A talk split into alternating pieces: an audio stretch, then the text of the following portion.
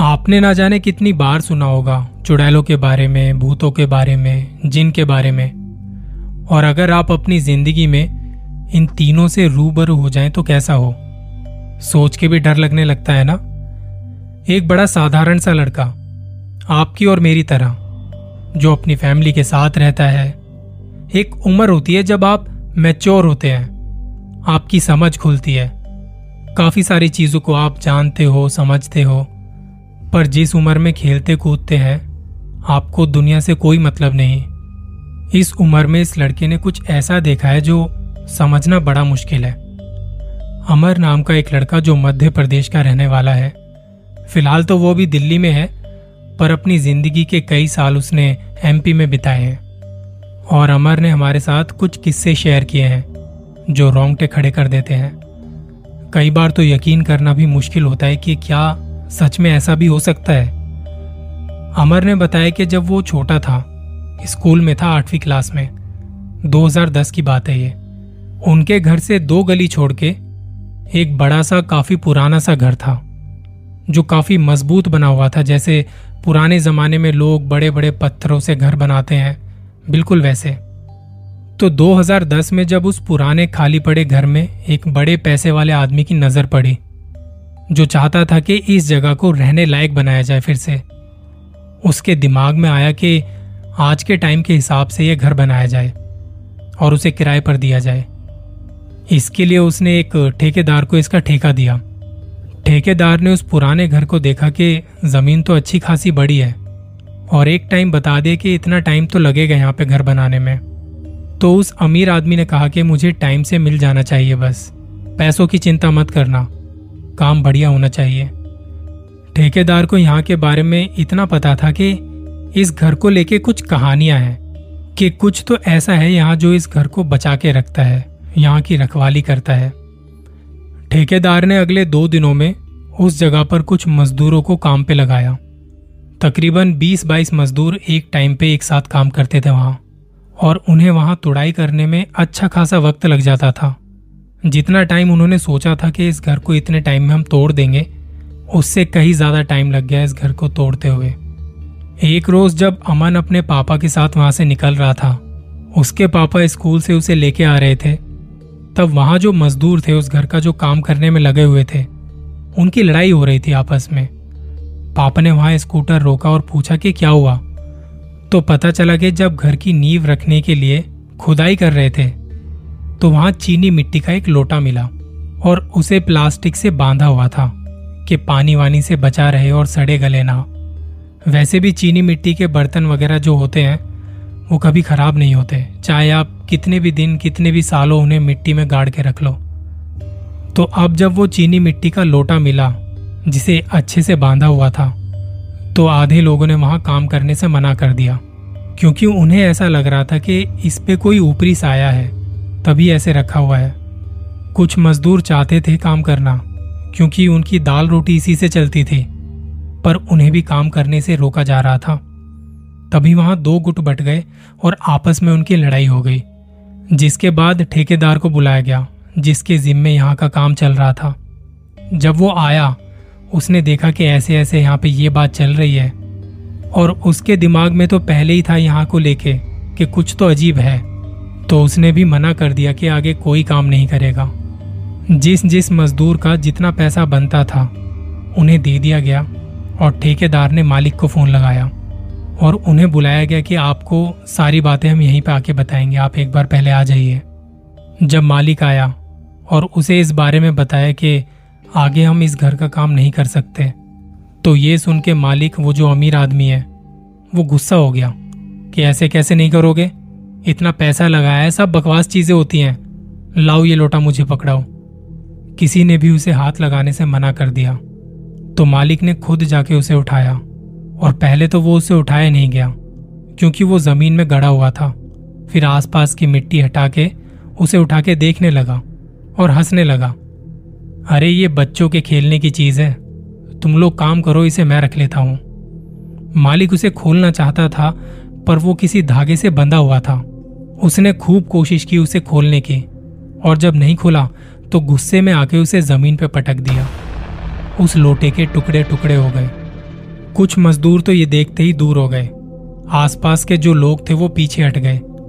मालिक जैसे ही उस तरफ़ बढ़ा, ये देखने के लिए कि इसमें था क्या, तभी उसकी गर्दन पर दो हाथों के निशान दिखाई दिए, और वो छटपटा रहा था।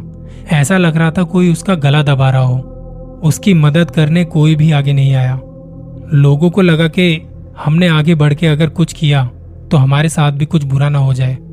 लोग बताते हैं कि उसमें एक जिन था और इस आदमी ने लोटे को तोड़कर उस जिन को आज़ाद कर दिया। थोड़ी देर में वो आदमी तड़पने लगा। जल्दी से एंबुलेंस को बुलाया गया। बुरी हालत में उस आदमी को अस्पताल लेके गए और कई दिनों तक इलाज चलने के बाद भी कुछ पता नहीं चला कि हुआ क्या था। उस आदमी को नींद नहीं आती थी। कुछ खाता पीता नहीं था। उसे सुलाने के लिए रोज दिन में दो दो तीन तीन बार इंजेक्शन लगाए जाते थे। उसकी हालत देखने के लिए रोज उससे कोई ना कोई मिलने आता था। तब इस आदमी के किसी रिश्तेदार ने कहा कि, डॉक्टर अपना काम कर रहे हैं, पर किसी तांत्रिक वगैरह को भी दिखा देना चाहिए एक बार। वो आदमी बिस्तर पर लेटा अजीब अजीब आवाजों में खुद से बात करता रहता था। पानी पीता तो उसे खून की उल्टी होती थी। उसके हाथ पैर अपने आप अकड़ने शुरू हो जाते थे। कई बार अपने सामने बैठे लोगों को इस नज़र से देखता कि उन्हें खा जाएगा। उसे बाँध के रखा जाने लगा। खुद को नोचता था वो। उस पूरे इलाके में ये बात फैल चुकी थी कि जिसने उस बड़े वाले घर को तोड़वाया था और जिसने वो लोटा तोड़ा था, वो आदमी पागल हो गया है। जब एक तांत्रिक को इस बारे में बताया गया वो आया रात के आठ बजे के आसपास। उसने इस आदमी के माथे पर हाथ रखते ही बता दिया कि एक ताकतवर जिन इसके ऊपर आया हुआ है। उस तांत्रिक ने कई दिनों तक कोशिश की और बड़ी मुश्किल से इस जिन को उस आदमी से अलग किया। फिर उस जिन को एक बोतल में बंद करके कहा कि, इस बोतल को कहीं ऐसी जगह दफना दो जहाँ से इसे कोई ना निकाल पाए। तांत्रिक अपना काम करके चला गया और कुछ दिनों बाद उस आदमी की मौत हो गई। लोगों ने बताया कि जहाँ उस बोतल को दफनाया था, वहाँ कुत्तों ने उसे खोद दिया था और बोतल से खेलने लगे। तब किसी पत्थर से टकराकर वो टूट गई और वो जिन वहाँ से आज़ाद हो गया। इस आदमी की मौत के थोड़े दिनों बाद उस तांत्रिक की भी मौत हो गई। कहा जाता है कि वो जिन वापस से उस जगह पर आ गया है जहाँ से उसे निकाला गया था, वो बड़ा सा पुराना सा घर, वो अभी भी वहीं भटक रहा है। दूसरा किस्सा जो अमन ने मुझसे शेयर किया है। एक लेडी जो उनके किसी रिश्तेदार के साथ घर पर आती जाती रहा करती थी। उन्होंने बताया कि काफ़ी सालों पहले जब एमपी इतना डेवलप नहीं था, लोग रातों में घरों से निकलने से डरते थे। उस वक्त कोई चुड़ैल और डायन गाँव में घुमा करती थी और गाँव वालों को, खासकर औरतों को ये कहा गया था कि कोई भी औरत खुले बाल करके नहीं घूमेगी। ना वो कोई खुशबू अपने शरीर पे लगाएगी। तो उन लेडी ने बताया कि उनकी एक पड़ोसन रात को घर का काम वगैरह करके नहा धो के कुछ सामान वगैरह समेट रही थी। अब नहाई थी तो उसने अपने बालों को खुला रखा हुआ था और लिपस्टिक लगाई हुई थी जिसमें से खुशबू आ रही थी। सामान समेटते हुए उससे कुछ बर्तन गिरा, जिसमें कुछ खाने पीने की चीज़ें रखी हुई थी और कुछ टूट गया। उसने उस टूटे हुए सामान को उठाने के लिए झाड़ू लगाई। और अभी तक जो भी चीज़ें मना की गई थी, वो सब वो औरत कर रही थी। झाड़ू लगाते वक्त उसे दरवाजे पर किसी के खटखटाने की आवाज़ आई। वो गई दरवाजे पर, उसने दरवाज़ा खोला। दरवाज़ा खोलते ही किसी ने उस औरत के खुले बाल पकड़े और एक थप्पड़ मारा उसे। वो तभी गिर गई और छटपटा रही थी, तड़प रही थी। थोड़ी देर में खेतों से काम करके उसके घर वाले जब लौट रहे थे तो उन्होंने घर आते ही देखा कि लड़की बेहोश पड़ी है। पास के सरकारी अस्पताल में उसे लेके गए और डॉक्टर ने देखा तो बताया कि वो बेहोश नहीं है, कोमा में जा चुकी है।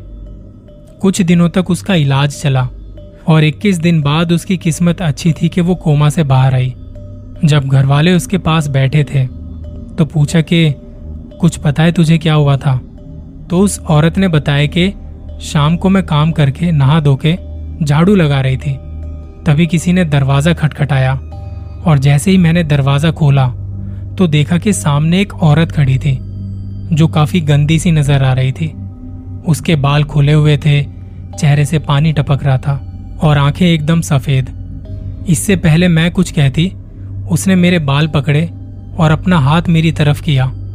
इसके बाद मुझे कुछ भी याद नहीं। घर वाले कहते कि तेरे चेहरे पर ये हाथों के निशान बता रहे हैं कि तुझे तुझे किसी ने बहुत बुरी तरह से मारा है। अभी तक उस थप्पड़ की छाप उसके गालों पर थी। आज भी उस औरत को दौरे पड़ते हैं। वो अजीब अजीब हरकतें करती है। कभी रोती है, कभी हँसते हँसते गिर पड़ती है।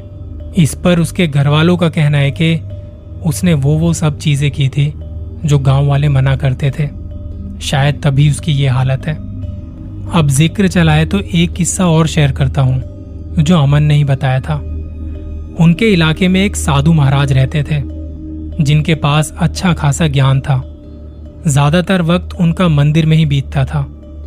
एक रोज अपने शिष्यों के साथ वो कहीं के लिए निकले थे। तब उन्हें बीच रास्ते में प्रेशर बना। उन्होंने अपने शिष्यों को कहा कि, आप लोग चलिए, मैं आ रहा हूँ। जैसा कि अमन के वहाँ कुछ पुराने घर भी बने हुए थे। जिसका ज़िक्र हमने पहली कहानी में किया था। तो साधु महाराज किन्हीं पुराने घरों के बीच से होते हुए कोई सेफ़ जगह ढूंढ रहे थे। साथ ही साथ वो देख रहे थे कि किसी की नज़र उन पे तो नहीं। जब वो ये सब देख रहे थे तो उनकी नज़र एक बड़े से घर पर पड़ी, जिसकी दूसरी मंजिल पर एक खूबसूरत सी लड़की खड़ी थी। साधु महाराज ने बताया कि उनकी नज़र उस लड़की से हटी ही नहीं, और उस लड़की को देखते देखते साधु महाराज बेहोश हो गए। अब यहाँ उनके शिष्य इंतज़ार कर रहे थे कि साधु जी कहाँ गए। अब जब वो आए नहीं तो वो उन्हें ढूँढने चले गए। ढूंढते ढूंढते उस जगह पर पहुँचे जहाँ वो बेहोश हुए पड़े थे। उन्हें जल्दी से उठाया और पास के सरकारी अस्पताल में लेके गए। डॉक्टर ने जब उन्हें देखा तो जो कहा, वो हैरानी वाला था। उन्होंने बताया कि इनके शरीर में एक बूंद भी खून नहीं है। और हम तो हैरान है कि ये अभी तक ज़िंदा कैसे बचे हुए हैं। शायद कुछ अच्छे कर्मों की वजह से ये ज़िंदा है। कहा जाता है कि वो जो खूबसूरत सी लड़की साधु महाराज ने देखी थी, वो एक डायन थी। एक ऐसी डायन जिसने सिद्धि प्राप्त की हुई थी और उसी ने उनके शरीर का पूरा खून चूस लिया था अपनी ताकत बढ़ाने के लिए। पहले तो मुझे ये बात हजम नहीं हुई, पर जब मैंने एमपी के बारे में ये सब सर्च किया तो कुछ ऐसे इंसिडेंट मिले मुझे, जहाँ पर यह कहा गया था कि आज के टाइम पर भी ऐसी औरतें होती हैं, जिन्हें ऐसी सिद्धि प्राप्त होती है। एक बार तो किसी जगह पर मैंने सुना भी था, एक आदमी अपने फ्रूट्स बेच रहा था, और गर्मियों के मौसम में उसके पास तरबूज रखे हुए थे बहुत सारे। तभी एक औरत उसके पास आई, और वो उस औरत में इतना खो गया कि उसे कुछ होश ही नहीं रहा। थोड़ी देर में जब वो औरत चली गई तो कोई दूसरा कस्टमर आया कि, एक बार तरबूज तो चखा भाई। तो जब उसने तरबूज काट के देखे तो वो सफ़ेद थे अंदर से। मतलब वो जो औरत आई थी, उनमें से वो सारा रस चूस के चली गई थी। खरीदा उसने कुछ भी नहीं था। ऐसी सिद्धि प्राप्त औरतों के बारे में कहा जाता है कि, अगर तुम उनकी नज़र में चढ़ गए तो तुम्हारा खून वहीं खड़े के खड़े चूस लेंगे वो। और वो ऐसा इसलिए करती हैं ताकि अपनी उम्र बढ़ा सकें। मैं मानता हूँ इन सब बातों पर विश्वास करना थोड़ा मुश्किल है, पर एक बार आप भी सोचिए, ये जो बाबा वगैरह होते हैं, तांत्रिक होते हैं, उनके पास भी तो ऐसी एनर्जीज होती हैं। जब आप उनको मानते हो तो पैरानॉर्मल एक्टिविटीज़ को कैसे डिनाई कर सकते हो? बाकी इसके बारे में मैं आपकी राय भी जानना चाहूँगा। कमेंट्स करके बताइएगा ज़रूर। फिर मिलते हैं किसी अगली कहानी में।